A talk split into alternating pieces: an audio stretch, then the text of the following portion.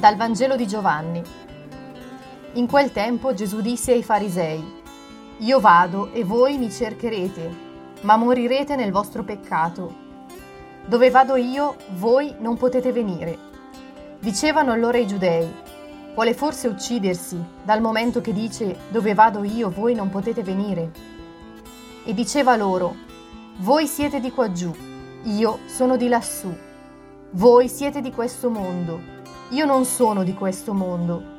Vi ho detto che morirete nei vostri peccati.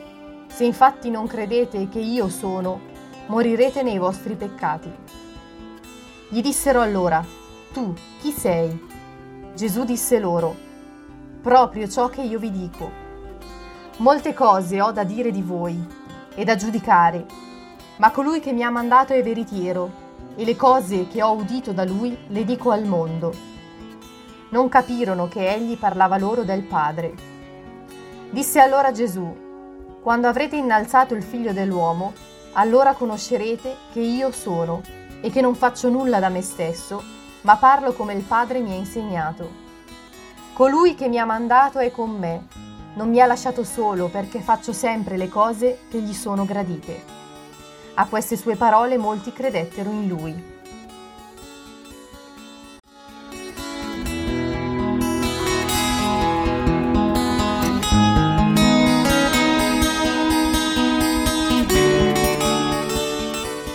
Ancora una volta Gesù parla con i farisei.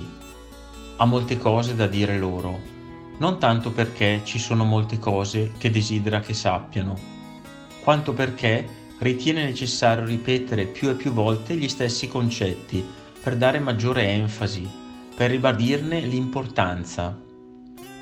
A volte mi ritrovo ad assomigliare ai farisei. Ho bisogno che le cose mi vengano ripetute più e più volte per accorgermi della loro importanza. In realtà Gesù manda messaggi quotidianamente. Alcuni giorni capitano messaggi un po' più difficili da capire di altri e quando succede non riesco a capacitarmi di come sia possibile quello che sta accadendo. Questo perché dimentico che, come lui mi sta dicendo oggi, può accadere che per capire bene un messaggio importante occorra tempo serve una lunga e a volte anche travagliata digestione. Non sempre infatti è possibile che le cose che accadono, specie se di forte impatto nella vita, siano comprese nell'immediato.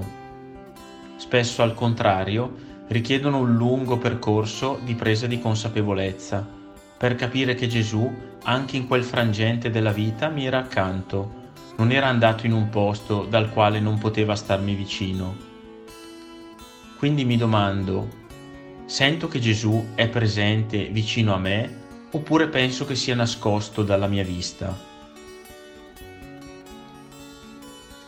Oggi rifletto sugli incontri che hanno segnato la mia giornata, cercando di intravedere attraverso di essi la presenza di Gesù.